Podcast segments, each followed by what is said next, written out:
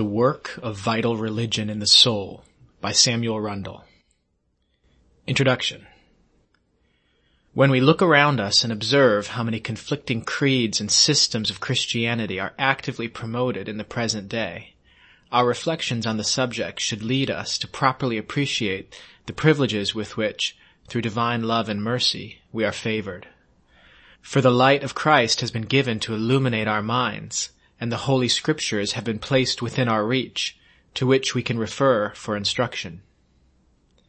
In that sacred record, the doctrine preached by our Lord and Savior Jesus Christ on the subject of the redemption and salvation of man is clearly exhibited. As there is no other subject of equal interest and importance, these few pages were written to point out from this high authority the way by which all mankind may come to the knowledge of the truth and be saved.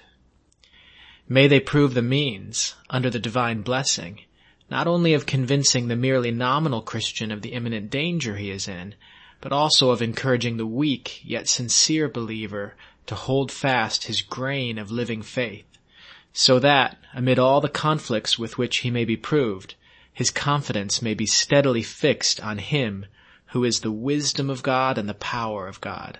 1 Corinthians 1.24 by submission to his command, take my yoke upon you and learn of me, and by the resulting fulfillment of his gracious promise, you shall find rest unto your souls. The sincere believer will be enabled eventually to adopt the ancient language, The Lord is my light and my salvation. Whom shall I fear? The Lord is the strength of my life. Of whom shall I be afraid? Psalm 27:1. Chapter 1 On Conversion and Regeneration When our Lord Jesus Christ was transfigured on the mount, the voice from the excellent glory bore witness of him, saying, This is my beloved Son, in whom I am well pleased. Hear him.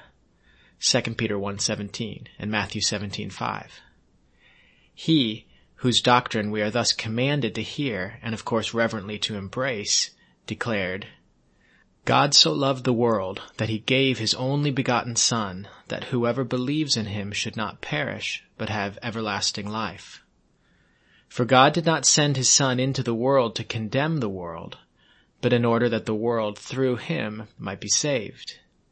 He who believes in him is not condemned, but he who does not believe is condemned already, because he has not believed in the name of the only begotten Son of God. And this is the condemnation, that the light has come into the world, and men loved darkness rather than light, because their deeds were evil. For everyone who does evil hates the light, and does not come to the light, lest his deeds should be reproved. But he that does the truth comes to the light, that his deeds may be manifest, that they have been done in God. John 3:16 through 21. Footnote. In the 16th verse of the above quotation, faith in the Son of God is set forth as necessary for obtaining everlasting life. In the 18th verse, condemnation is represented as the result of unbelief in his name. In the 19th and 20th verses, the cause of condemnation is more particularly described, being declared to consist in not loving, but rather hating, which of course includes not believing in, the light. Therefore, it appears that in this very important passage of scripture, the light should be regarded as the spiritual manifestation of the Son of God in the soul of man. For Christ said, I am the light of the world. John 8:12. The light may also be considered as one of the divine attributes which are contained in the name of the Son of God. In taking this view of the subject, there is no essential inconsistency in the various parts of the doctrine of our Holy Redeemer respecting the object of faith. Christ, the ever-blessed Son of God, is the object of saving faith. And this faith, when first brought forth in the newly awakened soul, is very small, even comparable to a grain of a mustard seed. Yet it is sufficient to enable its humble recipients to believe in Christ revealed in their souls in his manifestation as the light. Through the obedience of faith, these witness its gradual increase and become capable of believing in all of Christ's other gracious offices as set forth in the Holy Scriptures, if they have access to that sacred record. Moreover, believing in the light is expressly commanded by our Savior in John 12:36. Returning to text. By this highly important declaration of our holy Redeemer, it is apparent that the salvation of God through him is not limited to any particular class or portion of mankind. For God so loved the world that he gave his only begotten Son, that the world through him might be saved. The Son of God tasted death for every man, Hebrews 2 9, and his salvation is partaken of by everyone who truly and effectually believes in his name. Now, the name of the Son of God in this and in many other places of the New Testament appears to signify or to have reference to his divine attributes, namely his power, life, light, etc. And this light, being the life of the Word or Son of God, is that true light which enlightens every man that comes into the world. John 1, 4 through 9. By this light shining in the hearts of the children of men, they are, at seasons, reproved and convicted of sin. For all have sinned and come short of the glory of God. Romans 3.23. Those who do not reject this light are enabled to see the miserable state they are in while unregenerate, being in bondage under the power of sin and defiled by its pollution. Deeply humbled by this view of their own real condition, their hearts are contrited. They are brought to repentance. And the cry arises, God be merciful to me, a sinner. Luke 18:13. Abiding in patient submission under the operation of the divine power, they are prepared to receive an increased manifestation of the light of the Word or Spirit of Christ, whereby faith, which is its fruit, and which in some degree had been previously exercised, is now more fully confirmed.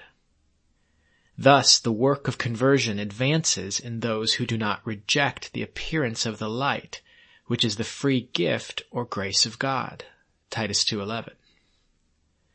By the operation of His power, the eyes of the spiritually blind are in degree opened, and some true sensibility is imparted to their souls. They are brought to feel more deeply the inestimable value of a Savior, and, coming to him in faith through the attraction of the love of God, they are favored to experience the baptism of his Spirit, witnessing the remission of their past sins through his blood, who is the propitiation for the sins of the whole world. 1 John 2 2. They who thus walk in the light of Christ, in the obedience of faith, are enabled, like the believers formerly, to rejoice in God through our Lord Jesus Christ, by whom they receive the atonement or reconciliation with God. Romans 5:11. Abiding under the baptism of the Spirit, its cleansing operation progresses in their hearts. Their motives, the secret springs to action, are purified from the alloy of sin. Even those lurking under a seemingly genuine appearance.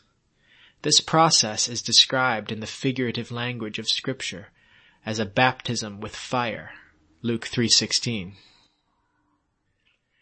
The soul satisfying peace and joy which these have found to result from believing in and obeying the light or spirit of Christ encourage them to continue adhering to its manifestations. They submit not only their words and actions, but also the thoughts and desires of their hearts to its righteous scrutiny and decision, so that every sinful thought and desire, every idle word and every evil deed are brought unto judgment.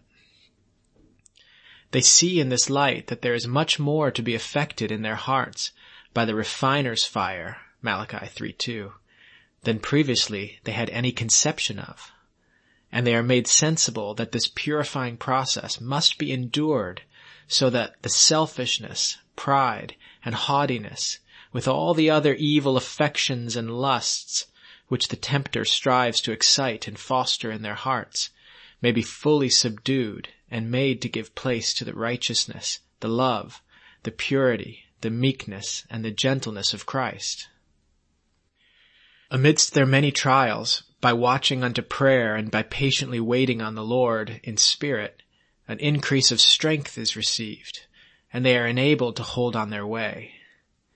Continuing to follow the light of Christ in the path of self-denial, taking up their daily cross, Luke 9:23, and not conforming themselves to the vain customs, fashions, and maxims of this world, nor fixing their affections on its riches or pleasures, but breaking off from and avoiding everything which the light discovers to be evil, they gradually witness the progress of the new birth in their souls.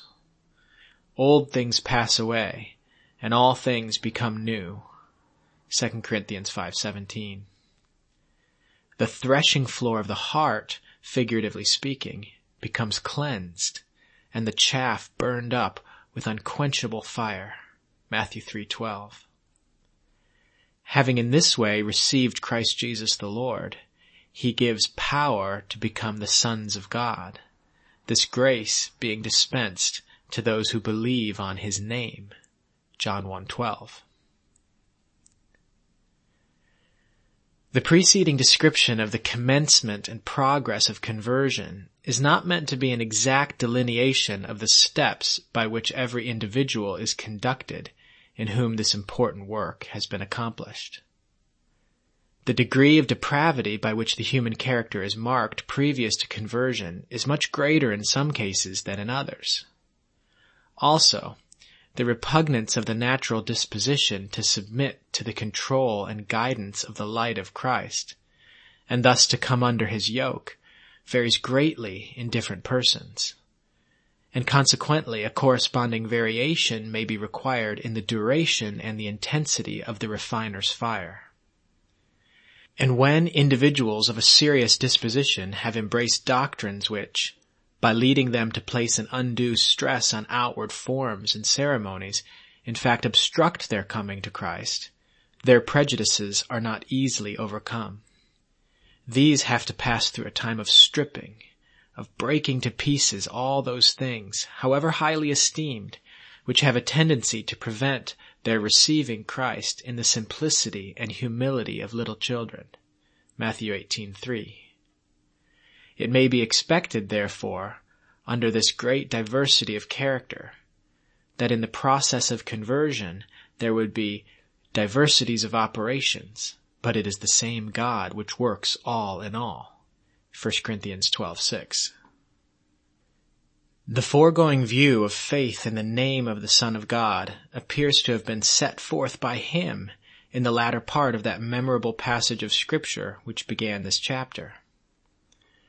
After our holy Redeemer declared, He who does not believe is condemned already because he has not believed in the name of the only begotten Son of God, John 3:18.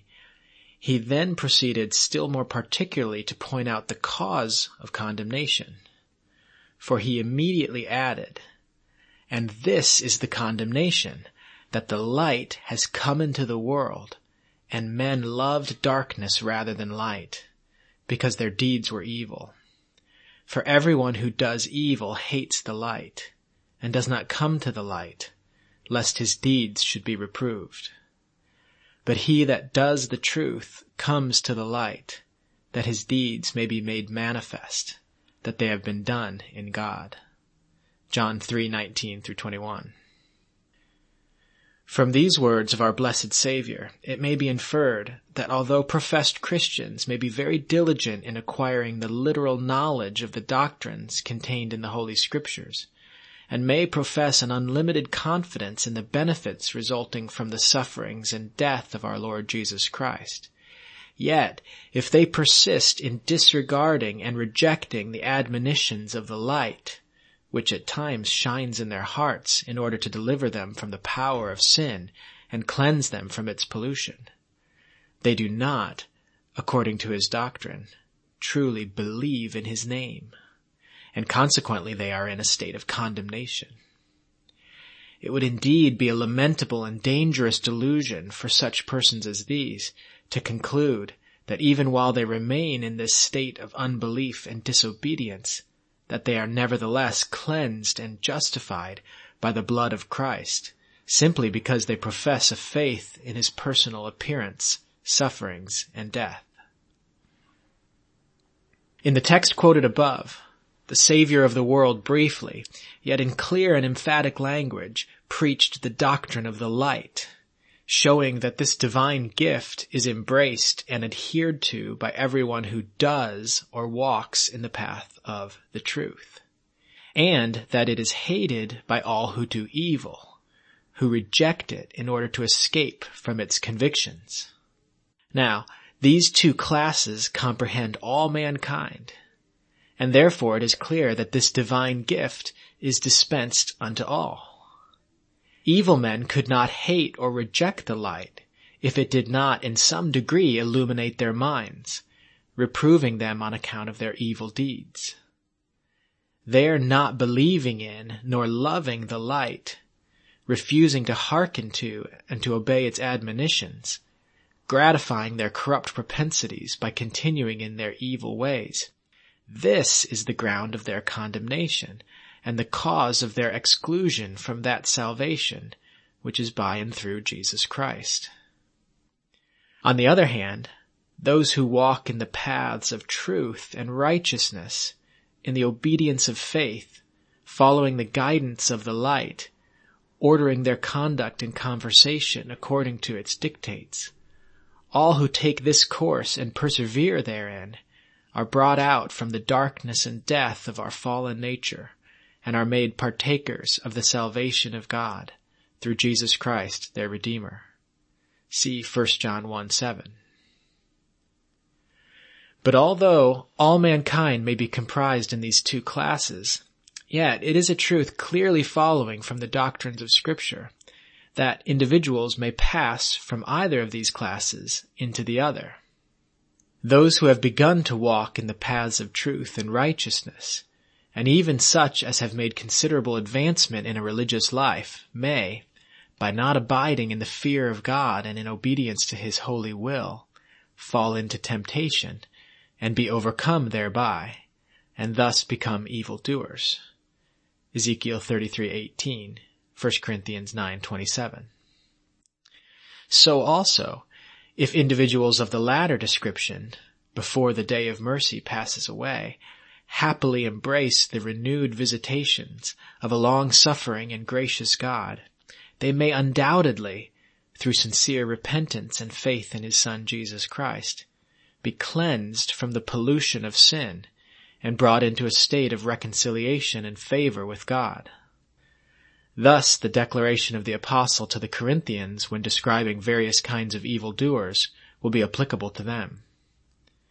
And such were some of you, but you were washed, but you were sanctified, but you were justified in the name of the Lord Jesus and by the Spirit of our God. 1 Corinthians 6:11.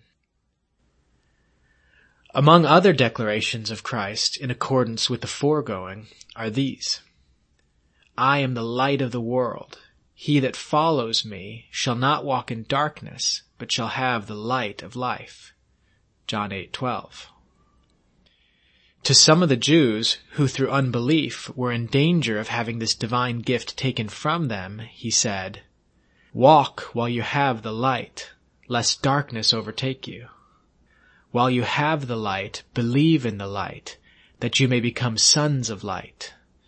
John 12, 35 and 36. These declarations of Christ, in which he represents himself under the designation of the light, appear to have reference to him principally as that divine word, the life of which, as the apostle declares, is the light of men. John 1 4. By the operation of this word, the work of regeneration is effected in those who believe and walk in its light. They are born again, not of corruptible seed, but of incorruptible, by the word of God which lives and abides forever.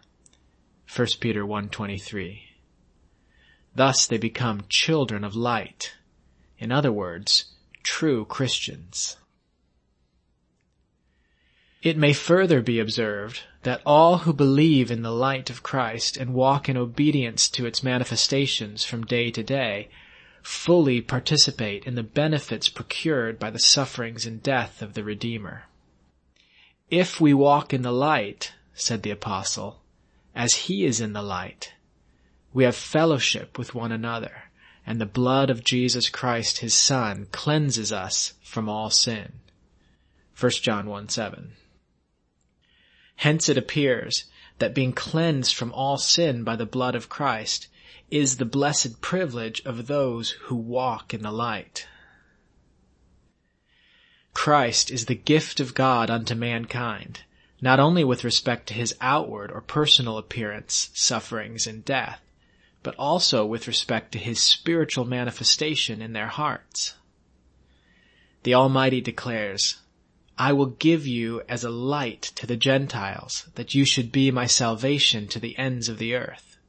Isaiah 49, 6. His salvation is freely offered unto all, but it is only partaken of by those who in humility of mind receive and obey this manifestation of his holy light or spirit, and embracing the faith which is its fruit, are baptized in or into the name, the life and power of the Father, Son, and Holy Spirit. As it is written, he who believes and is baptized will be saved. Mark 16:16. The faith of these will necessarily embrace the testimony of the Holy Scriptures, if they have access to this invaluable record respecting the birth, life, doctrine, miracles, death, resurrection, and ascension of our holy Redeemer.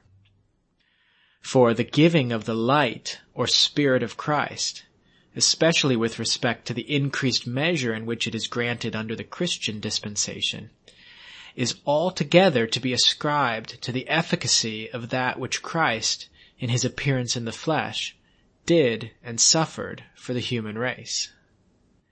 Thus, the benefits of the one offering are not depreciated, but are more completely exalted by the doctrine of the manifestation of the Spirit, or universal saving light and grace. It is evidently the practice of the wicked one to endeavor, by various strategies, to induce the children of men to shut up their hearts against the influence of the light or Spirit of Christ. And as far as he succeeds in this design, so far he maintains his evil power and dominion in the world. Editor's note. In the next sentence and throughout this book, Samuel Rundell uses the word professor to refer to one who professes or affirms a belief in something. Here it has nothing to do with teachers or scholars. Likewise, a person's profession refers to what they believe or profess to be true and is not related to their employment. Returning to text. If, for instance, the subtle adversary, in order to effect his purpose, can so far beguile any of the professors of Christianity as to instill into their minds a secret aversion to the heart-searching manifestation of the light of Christ, and if, by following up the advantage he has thus gained, he can induce them to attach to this doctrine the stigma of enthusiasm or fanaticism. It then becomes easy for him to persuade them to disregard and to reject altogether the admonitions of this divine teacher in their own minds, in order that he may, without restraint, bring forth his own works of darkness in their hearts.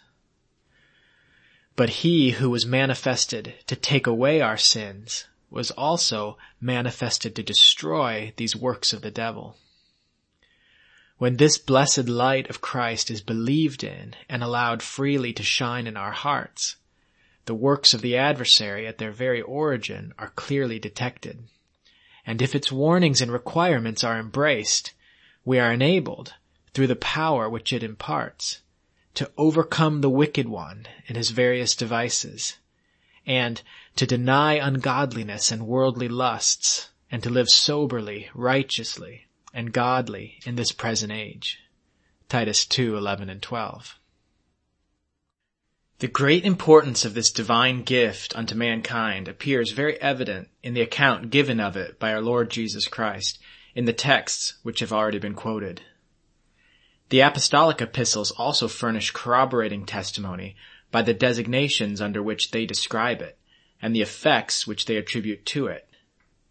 In the epistle to the Corinthians, it is declared that God, who commanded the light to shine out of darkness, has shined in our hearts to give the light of the knowledge of the glory of God in the face or manifestation of Jesus Christ.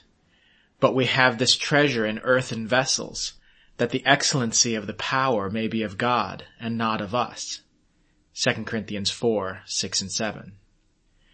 The same apostle describes this divine gift also as the grace of God that brings salvation and has appeared unto all men.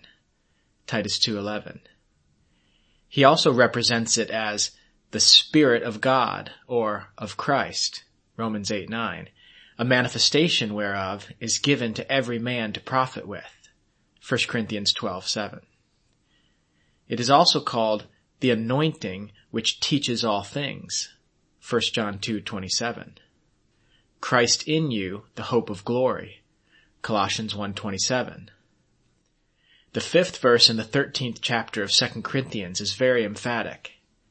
Examine yourselves whether you are in the faith. Test yourselves. Do you not know yourselves that Jesus Christ is in you? Unless indeed you are reprobates. Also, all things that are reproved are made manifest by the light, etc. Ephesians 5:13. In addition to the above, the following texts are also presented as having reference to the same divine gift using the phrase the Word or the Word of God. There are some professing Christians, however, who suppose that these texts should be understood as referring to the scriptures. But it is apprehended that the incorrectness of this supposition will be evident if a portion of the context of each quote be duly considered. In that context, this phrase will be found to embrace attributes which, it is conceived, are ascribable not to the scriptures, but only to Christ, who is the Word by whom the world and all things in it were created. Hebrews 11:3. The apostle Paul declares that the righteousness which is of faith speaks in this way. Do not say in your heart, who will ascend into heaven? That is, to bring down Christ from above. Or, who shall descend into the abyss? That is, to bring Christ up from the dead. But what does it say? The word is near you, even in your mouth and in your heart. That is, the word of faith which we preach. Romans 10:8. The apostle James exhorts, receive with meekness the ingrafted word which is able to save your souls. James 1:21. The apostle Peter addresses the believers as those being born again, not of corruptible seed, but incorruptible, by the word of God which lives and abides forever. All flesh is as grass, etc., but the word of the Lord endures forever. 1 Peter 1, 23 through 25. In the epistle to the Hebrews, we have a very particular description of this divine word. The apostle declares that the word of God is living and powerful and sharper than any two-edged sword, piercing even to the division of soul and spirit and of the joints and marrow, and is a discerner of the thoughts and intents of the heart. And there is no creature that is not manifest in his sight, but all things are naked and open to the eyes of him with whom we have to do. Hebrews 4, 12 and 13. Here, this eminent apostle ascribes the divine attribute of omniscience to the Word of God. Now, those who say that the Word of God described in this text is the Scriptures must of course ascribe this attribute, omniscience, to them. But in doing this, they should consider whether they are not subjecting themselves to the serious charge of idolizing the Scriptures. The apostle Paul teaches us that the Holy Scriptures were given by divine inspiration and are profitable for doctrine, for reproof, for correction, for instruction in righteousness, that the man of God may be perfect, thoroughly equipped for every good work, and that they are able to make you wise unto salvation through faith which is in Christ Jesus. 2 Timothy 3, 15 through 17. They bear testimony to Christ as the Savior of the world, setting forth the doctrine which he preached when personally on earth, and describing what he did and suffered for mankind. They also hold forth very clear declarations respecting his spiritual appearance in the soul in order to effect regeneration and sanctification. But in the various dispensations of his grace and truth unto mankind, the Lord Jesus Christ, the high priest of our profession, works either directly or by outward means as he pleases. Indeed, one of the distinguishing excellencies of the Christian dispensation is that it leads to a communion with the Father and the Son, which is not dependent on any external medium. Through Christ we have access by one Spirit unto the Father. Ephesians 2:18. While we highly esteem the benefit to be derived from the sacred record, we should not forget that we would be abusing this precious gift if we exalt it so as to put it in the place of Him who is thus described. In the beginning was the Word, and the Word was with God, and the Word was God. All things were made through Him. In Him was life, and the life was the light of men. John 1, 1, 3, and 4. Let us then, in ascribing to the Bible all the honor which the inspired writers themselves attribute to it, be careful not to exalt it above, nor to grant it equality with Christ or the Holy Spirit, from whom its authority is derived. Footnote.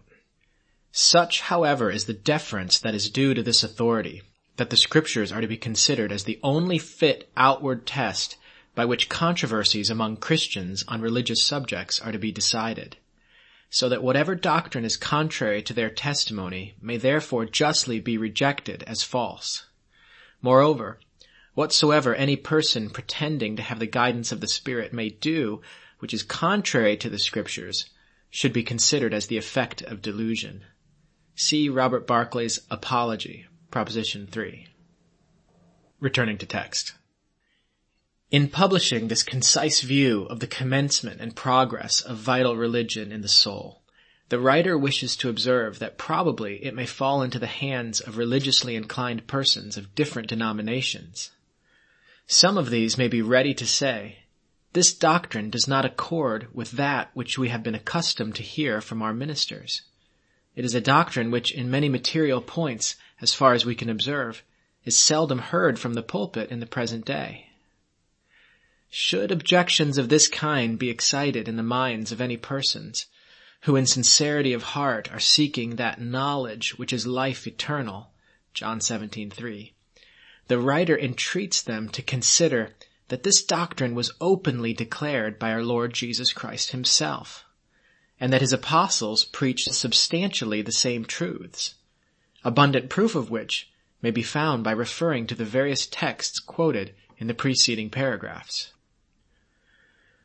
While the reader is engaged in the investigation of this momentous subject, he is also earnestly entreated to remember his own experience in past seasons of serious reflection. Have you not witnessed, at least in some degree, the truth of the declarations of scripture to which in the preceding pages your attention has been directed? Has not the light of Christ shone in your heart?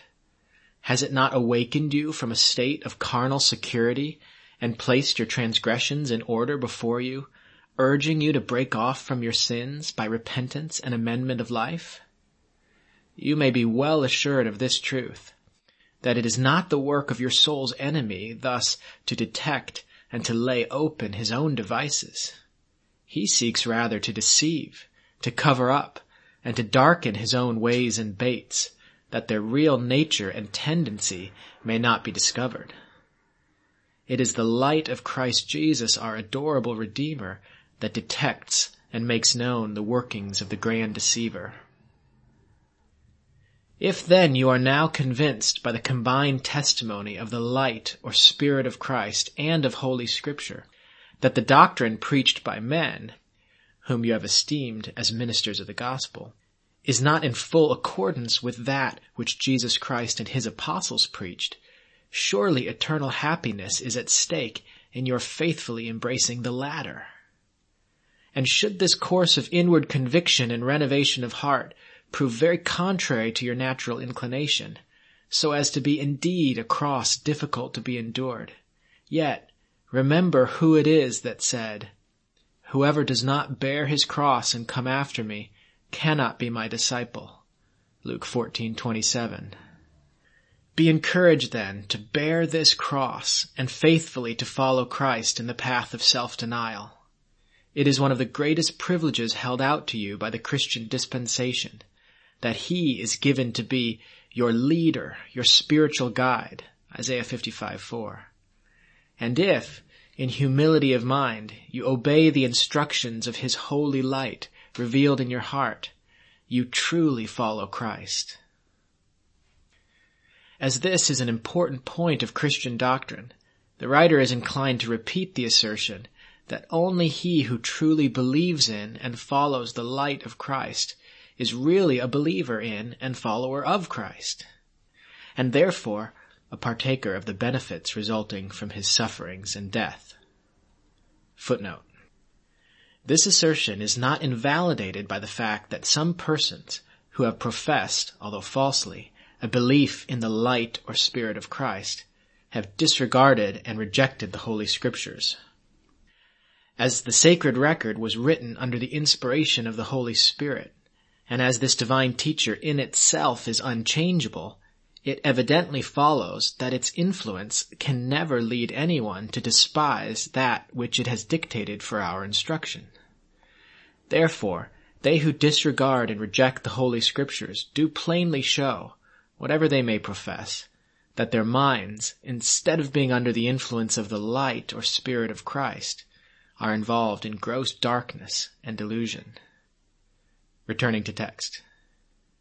On the contrary, he who in practice disregards and rejects this light disregards and rejects Christ, and thus deprives himself of that salvation which those who believe in and follow Christ partake of. These positions are supported by the texts quoted in the beginning of this chapter, taken in connection with John 8:12 and 1 John 1:7. Corroborating testimony appears also in the following gracious declaration of the Almighty concerning Christ, already quoted. I will give you as a light to the Gentiles, that you should be my salvation to the ends of the earth. Isaiah 49 6. They who believe in and follow this divine light are favored with access to the fountain of wisdom and strength. Through faith, they receive power to fulfill its requirements and the obedient are rewarded with peace and joy. Thanks be to God for his indescribable gift. 2 Corinthians 9:15. May the attention of the sincere seekers after truth be turned day by day to this inward monitor, the true spiritual guide. It will not lead you in the least degree to disregard the Holy Scriptures. On the contrary, it will enable you to understand them more truly in the sense in which they were written than the best unassisted faculties of man can do, and to apply them most effectually for your individual instruction and comfort. Moreover, the harmony which you will witness as you advance in your religious progress between the law of the Spirit written on the heart and the precepts and doctrines contained in the Bible, as far as the latter apply to your individual states respectively, will not fail to afford you much satisfaction and encouragement. Then, in order that you may be kept from falling into any temptation by which the enemy may strive to mar the Lord's work in your souls, let your secret aspirations, under the influence of the Spirit of Christ, frequently ascend unto your heavenly Father, with fervent desires that his kingdom may come and be set up in your hearts and that his holy will may be done in and by you, even in all things. And when the light of Christ points out what he requires of you as individuals, both in doing that which is right in his sight and in avoiding that which is evil, may the language of each soul be, Not my will, O Lord, but yours be done. By thus endeavoring in all things to follow your Redeemer by that divine aid which will assuredly be granted to everyone who seeks it in sincerity of heart, you will find his gracious declaration, already quoted, to be fulfilled in your experience. I am the light of the world. He who follows me shall not walk in darkness, but have the light of life. The apostle Paul made this observation respecting the Jews. When Moses is read, who wrote of Christ, John 1:45, a veil is upon their heart. Nevertheless, when it shall turn to the Lord, the veil shall be taken away. 2 Corinthians 3, 15 and 16. So also it may be said now of very many professed Christians, that when they read the New Testament, the veil is, in some measure, upon their heart.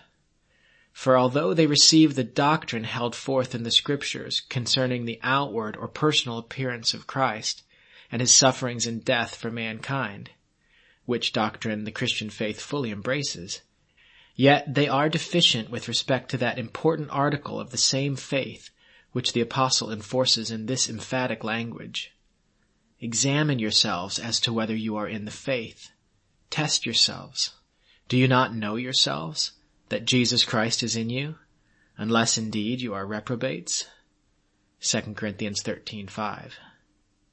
He also declares that if anyone does not have the Spirit of Christ, he is not his. Romans 8 9.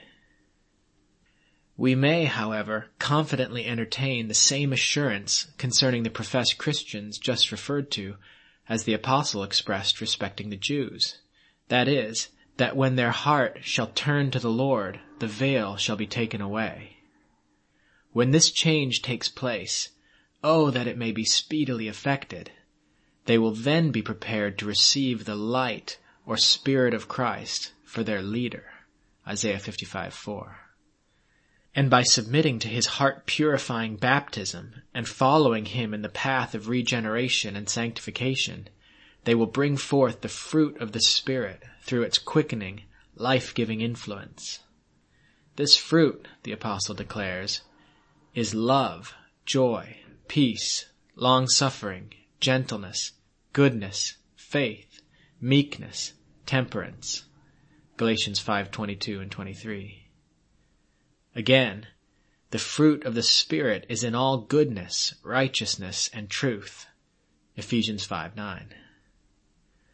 What greater blessing can the most enlightened philanthropist desire for the whole human race than this, that the fruit of the Spirit, as above described, may be universally brought forth?